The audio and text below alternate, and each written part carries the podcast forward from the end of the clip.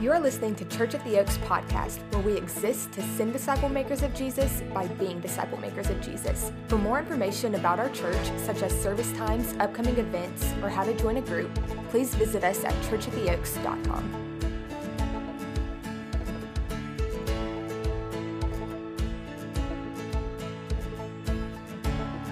Church. Uh, my name is Brady. Um, I'm a intern here at Oaks. I'm also a college student. I'm a senior at UA, uh, which means pretty much I have no idea what's going on, uh, and I've got less time than most people to figure it out. Uh, so I'm also a part of this thing. The reason I get to be up here, the reason Britton's given me the opportunity to speak, I'm a part of this thing that we have at Oaks called the Preaching Cohort. Uh, and the reason we have this is uh, I'm super thankful for it because it's something where we, we talk all the time about actually believing in multiplication at every level, uh, talking about multiplying churches, church plants all across the southeast and college towns. But the thing is that those church plants require people that are going to be raised up, that know what it looks like to lead in the way that the Lord has called them, in the way that Britton and Alan and all of these people in our network have been faithful to do. Um, and so I'm thankful for them because they recognize that. They recognize that they can't do this, they can't accomplish the mission that we talk about every Sunday without laying themselves out. So I'm super thankful for them, the way that they pour into us on a weekly basis. It's the highlight of my week. But I was a little bit less thankful whenever they handed me this passage this morning because they asked me to cover about 480 years of biblical history, um, which is a lot. Uh, there's a ton of, of, background in this passage. There's a ton of things that we're going to work through. Um, and none of you really want me to sit here for three hours doing that. Uh, I went through, I did the research, I read. It took me forever. Um, like you said, I've been working on this for like a month at this point because it's a lot of content. Uh, and that's one of the things with this whole story series. Like, we have to work through a lot uh, of content. Uh, but in order for us all to actually have lunch today, we're going to parachute into this story a little quicker. Uh, but I'm going to give you context for where we're at. If you remember last week, we left off with Joseph in Egypt. He's in Egypt with his brothers, the, all of the sons of Jacob, the Israelites. Um, and in Genesis 50, 24, as Joseph is about to die, he tells his brothers, he says, I'm about to die, but God will visit you. He's going to bring you up out of this land that he swore to Abraham, to Isaac, and to Jacob. So God has left a promise, and He tells them, like, this is still the promise. I'm still planning to keep my word. Now, when we pick up in Exodus 1, you see, it's been 400 years. Generation after generation has lived and died in Egypt. The Israelites are stuck there. Where we pick up in, in Exodus 1 is that there's a new Pharaoh who doesn't remember Joseph. He doesn't know these people that have, have delivered his people from famine. The promises to Abraham, to Jacob, they all feel like distant, distant memories to the Israelites. And the promise to Joseph in, in Genesis 50, it's starting to fade from their memory. It's their great, great grandparents at this point. This is generation after generation has lived and died in Egypt. You see, this new Pharaoh, he doesn't care about the people. They delivered his country from famine a long time ago, but now they're, they're multiplying out. They're, they're being faithful to, to multiply as they were told. Um, but their population is growing and it's outpacing the Egyptians. And Pharaoh's scared. He's, he doesn't want them to, to outgrow him, to fight back against him. He doesn't want them to achieve independence, and so he begins to oppress them with hard labor. They're building bricks for Egypt to build their, their monuments, their temples, all these things. The Israelites are the slave force that drives Egypt. And for them, their, their hope is fading. Those promises are, are difficult for them to cling to. I think a lot of us know that feeling when God says all these things. He, he gives us these big promises, He tells us all these things in the Bible. And then life comes in, and we start to wonder is God really there? And if He is, what, what is taking Him so long? You see, for them, generations have gone by, and it doesn't seem like any progress has been made. We feel like we're at the end of our rope, and just like the Israelites, we can't hold on much longer. It's a lot of where we find the Israelites in Exodus 1. See, I'm from Oklahoma. Um, I often have this conversation with people here. I like to say I'm from the South, and then everybody here throws a fit when I say I'm from the South. So I end up, I call it cowboy country or the cowboy South. Um, I don't actually know much about cowboys. I grew up in a neighborhood with like neighbors right next to me. But I can pretend because I say Oklahoma and they're like, oh, yeah, cowboys.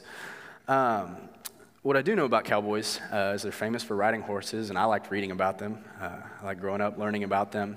But in order for them to ride a horse, uh, the horse didn't just come ready to ride. You see, they had to take it and, and break the horse so that they could ride it. A lot, of the way they would, a lot of the way that they would do that is they take this horse into deep water, deep sand. They let it buck, fight, squirm while they sat on its back, and that horse could do whatever it wanted to try and escape the burden. But eventually, sitting in that deep water, it would grow weary, and then the cowboy could lead it however it wants to. Its spirit was broken, it couldn't do anything. That's what's happening to the people of Israel here. They're in Egypt, and their spirits are starting to break as generation after generation has lived and died under the rule of pharaohs. So it's into this enslavement to Egypt that Moses is born in Exodus 2. There's a really cool story of God as he delivers Moses from the moment he's born. His mom hides him. He ends up being raised by the daughter of Pharaoh. This is a miracle baby that like doesn't make any sense. The Lord has blessed him from the moment of his birth. He ends up being raised in the Egyptian court as like the grandkid of Pharaoh. And then he has this moment when he grows up and he looks back and he sees the, the afflictions of his people. And he wants to be the rescuer. He wants to fix these burdens that are on them. And he ends up in exile because he's not the judge. He can't do that. So it's while he's in exile that God calls him. You see, God, the, at the end of chapter 2 in Exodus, he says that he has heard the cry of his people. See, their spirits are breaking, that, that water is threatening to overwhelm them. They're near the end of their wells. And so in chapter 3, verse 6, he looks at Moses and he says, I am the God of your father, the God of Abraham, the God of Isaac, the God of Jacob. Moses hides his face, for he's afraid to look at God. Then the Lord says, I have surely seen the affliction of my people who are in Egypt. I've heard their cry because of their taskmasters. I know their sufferings, and I have come down to deliver them out of the hand of the Egyptians, to bring them up out of that land to a good and broad land, a land flowing with milk and honey, to the place of all of these tribes that you don't want me to try and name. See, this is what God is going to do about it. He set this promise, He set it before Abraham. He's promised them the land of Canaan. He's, he's going to accomplish His promise. And Moses has been equipped for this moment. Remember, like he's, his very existence as a miracle baby, he's come as a blessing. See, like Alan talked about a few weeks ago, he's been blessed to be a blessing. The thing is, he's not real interested in that. Um, he's got this wonderful distance between him and the crazy evil Pharaoh that's enslaving his people, trying to kill him. He's got a, a wife and a child in this land that he'd been exiled to. He's asking God, how? What, what if this happens? I don't, I don't think that should be me. I think I know that feeling. It's like, God, that's, that's great and all. I really love that plan. But I think you should pick someone else because that sounds like a lot of work to me, and I don't really want says, God, I know you're calling me. I know this is obedience, but I'm comfortable. I think in my own life, looking back, listening to God tends to be a lot harder when life is good and I'm comfortable. It's the same, same it is for Moses. I think a lot of us are guilty of what he does. He, he takes his gifts that he's been given and he takes them off the table. He holds them back because they serve his purposes just fine, and he's not real interested when the Lord is there calling him to be faithful with the gifts that he's been bestowed. See, God looks at him and he tells him, He says, I'm the Lord. I'm the one that delivered your forefathers. I have set this promise before your people. I've said that I'm going to deliver you, redeem you. Now, will you trust in that and go forward? So Moses, full of excuses, the Lord meets him at every excuse and says, No, like this is how I'm going to provide. This is how I'm going to show up. This is what I will do. I'm going to deliver you. I'm going to equip you where you're at. So the Lord works out even Moses' unwillingness to accomplish redemption of his people. The other thing we see in that passage in, in the beginning of Exodus, as he calls Moses, he sets in motion this two part model of redemption. See, this is what redemption looks like across the Bible. He's going to use this same model all over the Old Testament, all over the New Testament. He's going to deliver out of bondage, he's going to bring into providence. Those are the two steps of redemption.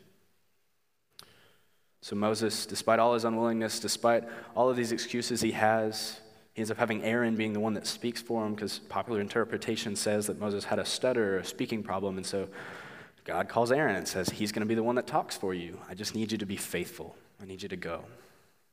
So Moses fights it for a long time, but eventually he goes forward and he tells, he tells Pharaoh what God has said. Exodus 5, he picks up. It says, Thus says the Lord, the God of Israel, let my people go, that they may hold a feast in the wilderness. Pharaoh says in response, Who is the Lord that I should obey his voice? Let Israel go. I do not know the Lord, and moreover, I will not let Israel go. See, Pharaoh knew a thing or two about gods. His gods, they sat on a wall. They're beautifully carved, beautifully drawn. Their priests did a lot of talking. They told him what to build, what to do, what he needed to, to pay for, what he needed to give offering to. They didn't really do anything. Those gods never, never showed up. They were these dead, lifeless things. So he wasn't risking much by spitting in the face of the God of this homeless slave people that are working for him, making bricks for his gods. See, the great gods of the great Egypt have never shown up. His gods have never come through, so why would this one? Pharaoh, in response to Moses telling him this, he chooses to increase the Israelite burdens, and even Moses begins to lose hope at this point. See, his, his, his people are under heavier afflictions than they've ever been. Their spirits are breaking. They have nothing left to give. And he just looks to God and he starts to cry out God, where are you? You said that you would equip me. You said that this was your plan. You promised us, God. You gave us your word. A lot of us know that feeling too that moment of hopelessness, fighting with whether God is who he says he is, because he said that his plan was good. We're stuck in the middle of the, the brokenness, the heartache. It doesn't feel like it's going to work out. It doesn't feel good. How could a good God let this happen? God, why? How could you do this? You promised.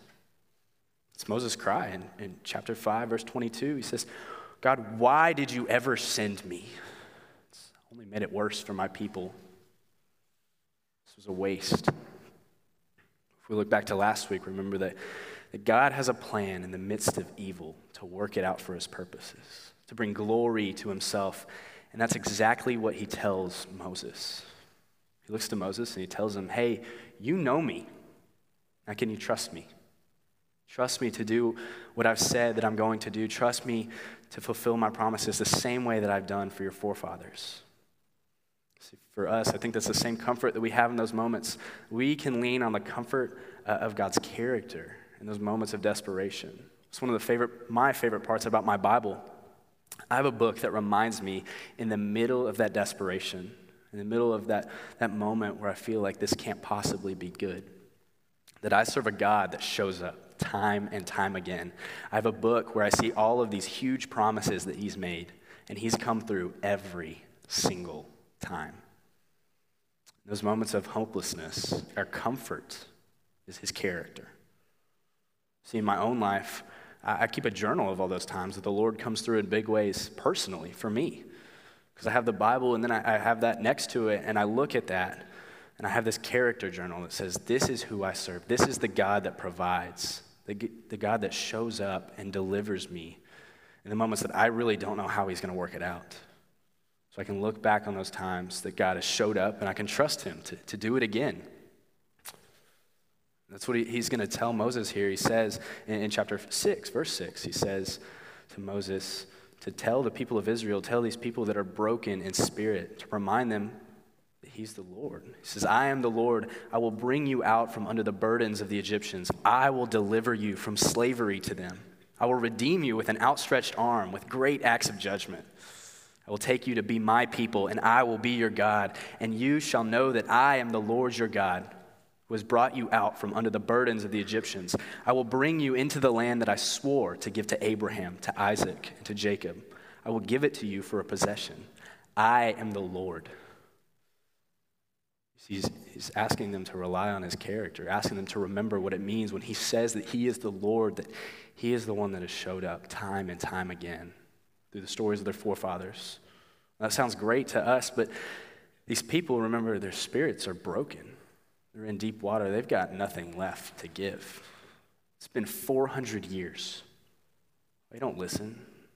They've forgotten what it means when he says that. They've forgotten who the Lord is.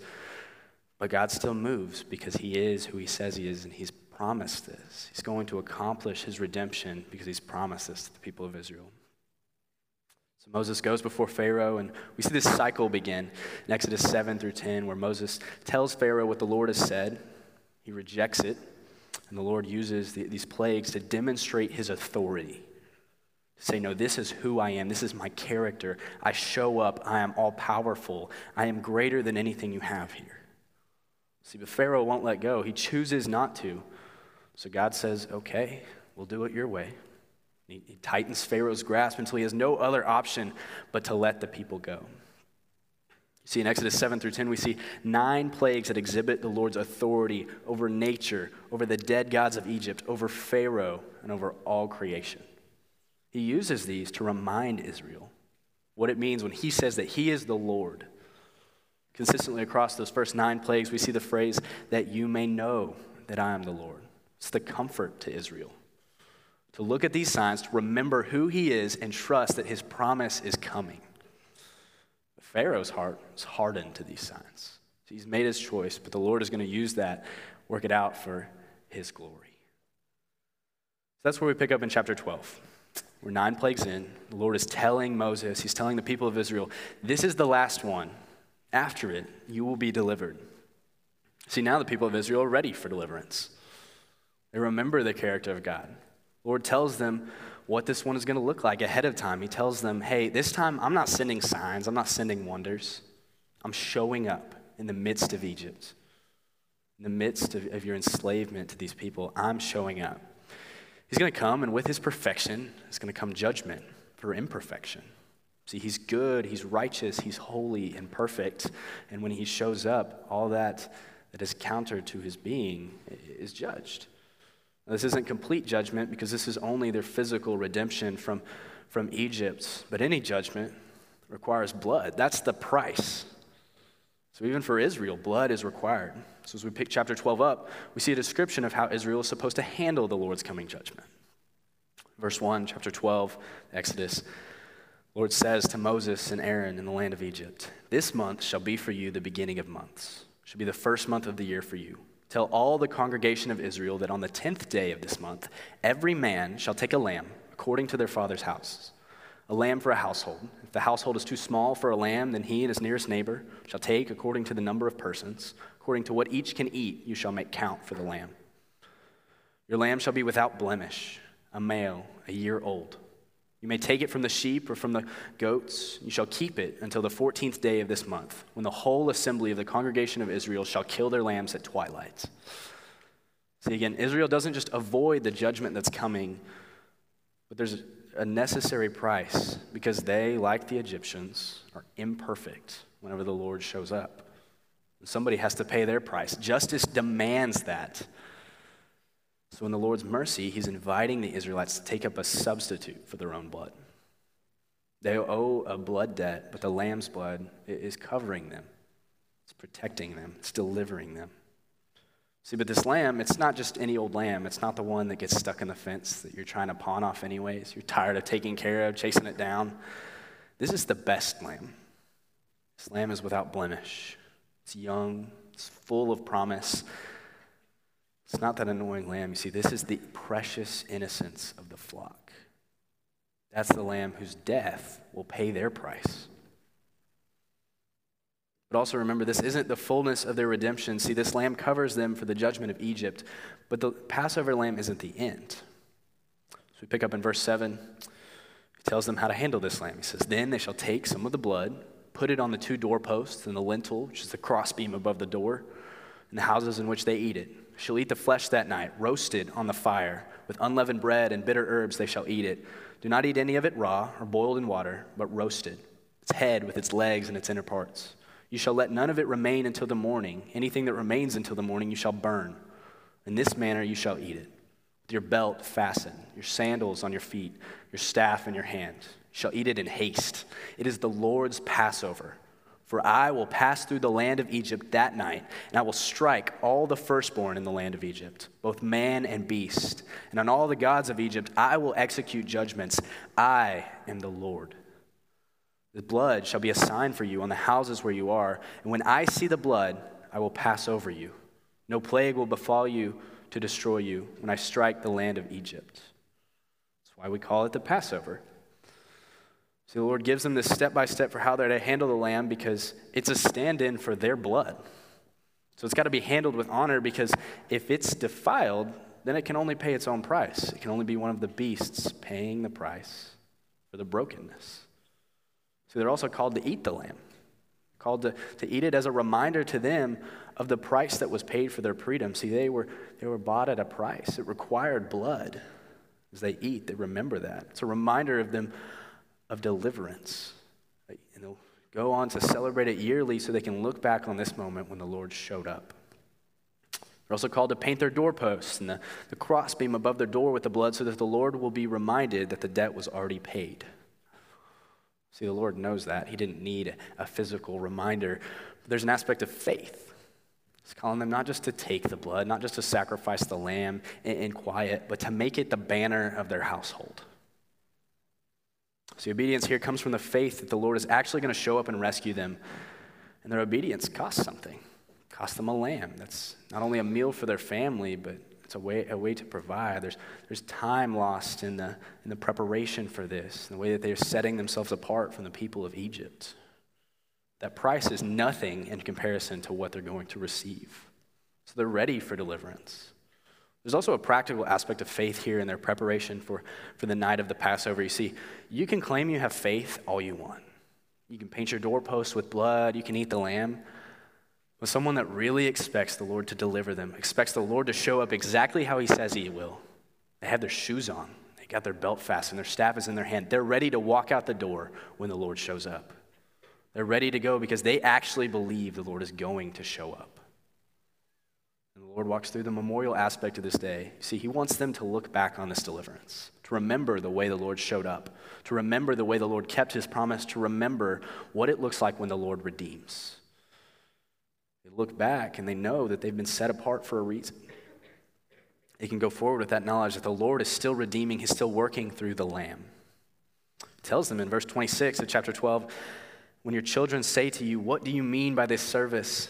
You shall say, It is the sacrifice of the Lord's Passover, for he passed over the houses of the people of Israel while they were in Egypt, when he struck the Egyptians, but spared us, our houses. They're going to pass this tradition down so that future generations will remember his faithfulness. They'll remember the God that showed up and delivered them. And then it happens. I want you to imagine that moment. You're sitting there, waiting blood is dripping down your door. Your shoes are on, your belt's fastened, holding your staff, playing with it, your nerves on end. It's midnight. This is it. Either God shows up here or we die here.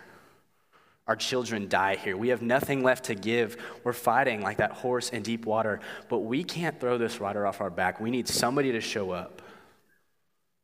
See, they're leaning on, on the promise of God's character, those nine plagues, the way that He's exerted His power, exhibited, this is who He is. There's got to be some doubt. See, like my grandparents, born, died in slavery to Egypt. God, you've done all these things. You turned the Nile red. You've, you've sent darkness, locusts. You've done all these things. You showed your power, but this one feels too big. God, I don't know if you can do this. I don't know if you can deliver us. This one feels beyond you. They know Him. So even in their doubt, as they're wrestling with that in the night, they put their faith in Him. They say, Lord, I, I trust you enough to walk in faith. I'm desperate for rescue. At the end of my rope, I can't hold on any longer, treading in that deep water. But I have no idea how you're going to free us from this bondage. It feels too big. So they're teetering on the edge of those doubts, wrestling with them in the night. It's been dark for like five hours at this point, just sitting there, waiting. They eat their meal and then they're waiting, waiting. Then on the horizon, a cry rings out. This one, then another. Growing in agony and volume. See, house by house, the wages of sin are being paid. Verse 29 says, At midnight, the Lord struck down all the firstborn in the land of Egypt, from the firstborn of Pharaoh, who sat on his throne, to the firstborn of the captive, who was in the dungeon, and all the firstborn of the livestock. Pharaoh rose up in the night. he and all his servants and all of the Egyptians. There was a great cry in Egypt, for there was not a house where someone was not dead. He summoned Moses and Aaron by night, and he said, Up, go out from among my people, both you and the people of Israel. Go, serve the Lord as you have said. Take your flocks and your herds, as you have said, and be gone. And bless me also. See, this is the cry of a father that sees the price of sin for the first time in the death of his child.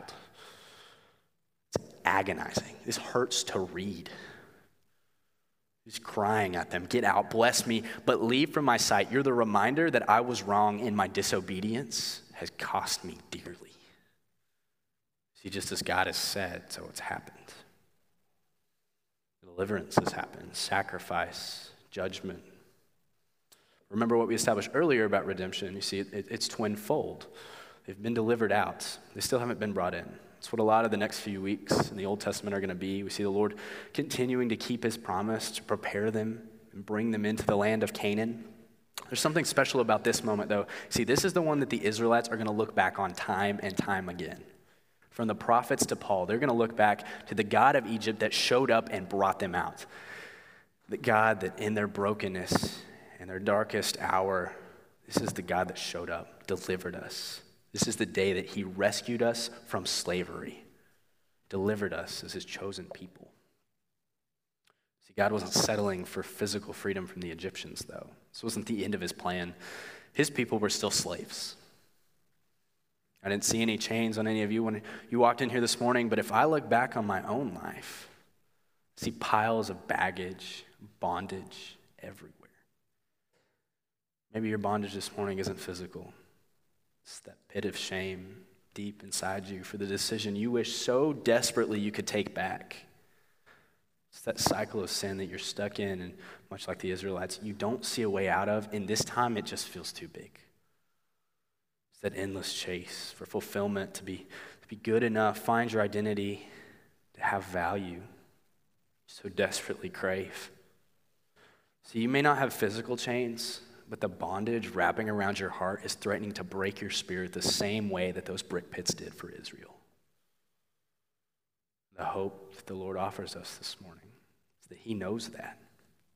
Just like the Israelites, He knows His people, He knows you and your affliction and he hears your cry.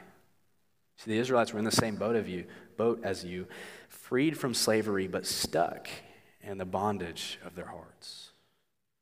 See, the plan was already in motion for a better rescue because God knew his people. He heard them. He wasn't finished in Egypt. This was not the end of his redemption. This plan was in motion from the garden. For all people, all sin, this greater evil, it needed a greater judgment. The Israelites had escaped Pharaoh, but there was nowhere to run from the brokenness inside of them. But in order to deliver them from this brokenness, this bondage, eating at their hearts, tearing away at them, the same way it does for, for you and for me, someone had to pay the price. Justice demanded it, just as it did for the Passover lamb. You see, for all sin, a lamb of the flock wasn't going to cut it couldn't bear the weight of that. But one Lamb of God could pay the price. One that was spotless, one that was sinless. That Lamb could make things right. That Lamb could deliver them. God could come in and rescue his people, restore what was broken in Eden. That's who Jesus is. Jesus is the new and better Passover Lamb. As John calls him in, in John 129, as he sees Jesus walking towards him, he says, Behold the Lamb of God who takes away the sin of the world. Jesus comes as a lamb, ready and willing to die as a sacrifice for his people. He's come to pay their price, take away their sin. See, his people who year after year after year, through all of the, the brokenness that we see across Scripture, they've kept his Passover. They remember what redemption looks like. They have this entire testament to the character of their Savior, the way that he has saved and delivered them through a lamb. How could they forget what redemption looks like? You see, Jesus came to rescue his people by taking the form that they knew meant rescue a lamb of innocence. Like many of us, though, they were so busy looking for someone big enough, strong enough, mighty enough, good enough to break their chains that they missed the lamb that spilled his blood for their freedom. Jesus came as a sacrifice for all that would follow the steps of the Passover. This time it's not about having the right shoes on, it's not about having the right cooking method. See, this lamb's already lived his life. He can't be defiled. It's about the heart, the same way it was for those people in Israel. It's about what those acts mean. See, his blood has been spilled on the cross, the lamb has died for us. Just as the Israelites were called to do something with this blood, so we are with the blood spilled on our accord. See, Jesus has invited us not to paint our physical doorpost, but to paint the doorpost of our lives. To believe that our blood has been bought with His, that a price has been paid for our lives, that He, he has given His life as a sacrifice for ours. This time, the rescue is more than just physical, it's an eternal spiritual rescue. See, His, his sacrifice becomes the banner of our lives, not just our, our homes. See, he's also inviting us to do exactly as the Israelites did to live our lives with sandals on and our belts fastened, confident that he's going to redeem us the way that he's told us, the way that he's promised, the way that we see across Scripture, redeeming all nations to himself. Promise from the very beginning to restore what was broken in Eden. Living our lives with our sandals on, our belts fastened, is that living with that confidence, but it's also leveraging our lives towards eternity. Not clinging to the moments that we have here in this life. We're looking to eternity as if it's actually coming, it actually exists. We had this conversation in my huddle the other day. Do you know how hard it is to convince a high schooler that something won't matter later? I was there. I mean, I was in high school not that long ago. I thought everything that happened was either the end of the world or like the greatest thing ever. I was never going to get past it. That was the peak. And now I don't have a clue what any of those moments were. I just know they were there. How many of you are the same way? You look back on high school and you're like, I don't really know what happened, but it was, it was a big deal at the time. Supposedly, the same thing happens for college. Um, I can kind of see how that's true, but I've got a little bit to go, I guess, before I can look back on that. See, there was so much more to life that now it all seems small. In light of eternity, that's what this entire life looks like. You got 70, 80, 90 years here. In light of eternity, that's a blink.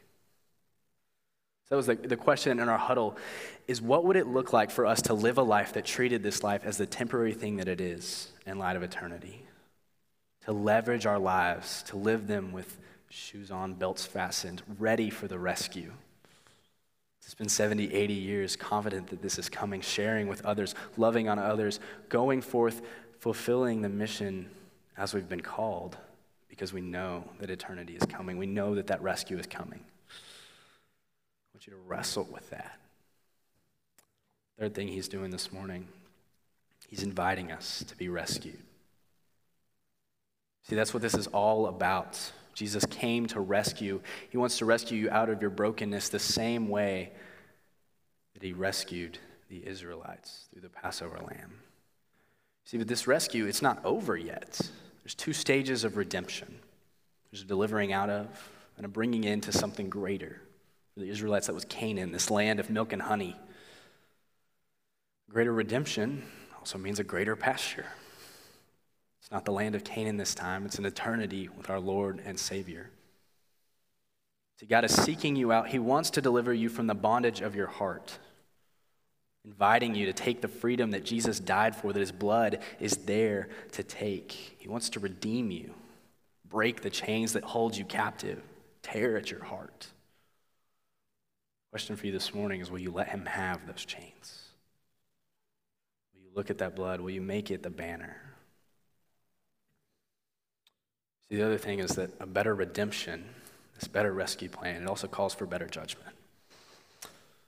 We struggle with this part. It's hard. You know, I kind of breezed over it a second ago when it came to the children of Egypt. Dying. That hurts. We don't like to read that. I don't know a lot of people that look back to this story as their favorite because something about that feels a little uneasy. We don't like it. See, we don't want to believe that they actually deserve to die, that that was actually justice. Because doing that, we have to believe that the actual wage of sin is death. We don't want to reckon with the fact that we all deserve to die. That's justice. See, that's what we've earned. The Passover wasn't vengeance, it was justice. God's glory, His goodness, His perfection could not exist next to broken, evil, sinful people without enacting justice. Out of His goodness, justice came because He is perfect and holy and good. Better judgment is the same justice. So, as the band comes this morning, I want you to hear that God is inviting us into eternity with Him. See, but that better pasture that He's calling us into, it only holds His sheep.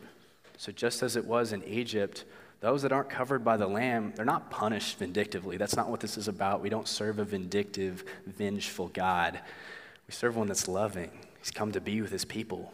But when He shows up, you either know the Lamb, covered by the Lamb. The Lamb's blood has paid your price. He's given you, out of His mercy, out of His love, this opportunity. Or you don't know the Lamb. You see, not knowing the Lamb that paid your price means paying it yourself. That's what judgment looks like. That's justice. So, my invitation for you this morning is that the blood that Jesus spilled on the cross, in the same way that the blood of the Passover lamb, it's there. It's waiting.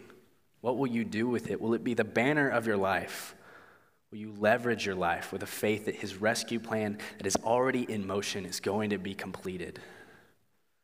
Generation, after generation does not change the faithfulness of the Lord. He's good. He's shown up time and time again, and we can lean on a book that has shown he's got a perfect track record There's an ease to that. There's a comfort to that. We have the comfort of his character to lean on in those moments. finally, will you allow him to come in to rescue you from the deep water, the deep sand, whatever it is threatening to overwhelm you, those chains ripping at your heart? Will you let him rescue you the way that he's promised? We have our next steps team in the back, and I want to encourage you this morning that they're, they're there not just for salvation questions, not just for baptism questions. They're there to, to pray with you, to spend time as we wrestle with things like this, wrestling with living our lives leveraged towards eternity. What does that look like for you practically? That's a question you can go back there and ask them, talk with them, pray with them. They're there for you. I I've gone back many a time just to, just to sit there and, and have a conversation about what this actually looks like, apply this to my life. So I'd encourage you in a moment as we pray and you, you wrestle with these things. Consider that. They're there to, to talk through things, to pray with you. I also want you to, to remember that the blood is there, it's waiting. What are you going to do with that? If you've already made that the banner of your lives, what does it look like to leverage your life towards eternity? To recognize that these 80, 90 years that you have here are not the end they're a glimpse of what eternity is going to be like in a better pasture. You bow your heads with me this morning. Dear Lord, we thank you. Thank you for the sacrifice that you paid on the cross. Thank you for this, this perfect redemption plan that you have that is already in motion to save us from the brokenness inside of us, Lord. Lord that you've been working out since the beginning from the garden, Lord, that you have had this promise that you are going to come in to redeem your people. God, we thank you for that. Thank you for the sacrifice of the cross. Lord, this morning, pray for the people in this room, Lord, that they would remember the blood that you spilled, that they would look at that. They would look at their lives, they would look at what it would mean to paint their lives with that blood, to live that as the banner of their lives. So pray for those in this room that are believers. Lord, what would it look like for them to live lives leveraged towards eternity, to live lives that looked at today as a temporary thing, as fleeting? Lives that looked at eternity as a promise that is coming, it's coming true. I pray that they would open their hands, let go of the things that are so easy for us to hold on to in this life because ultimately it's all worth it for your kingdom.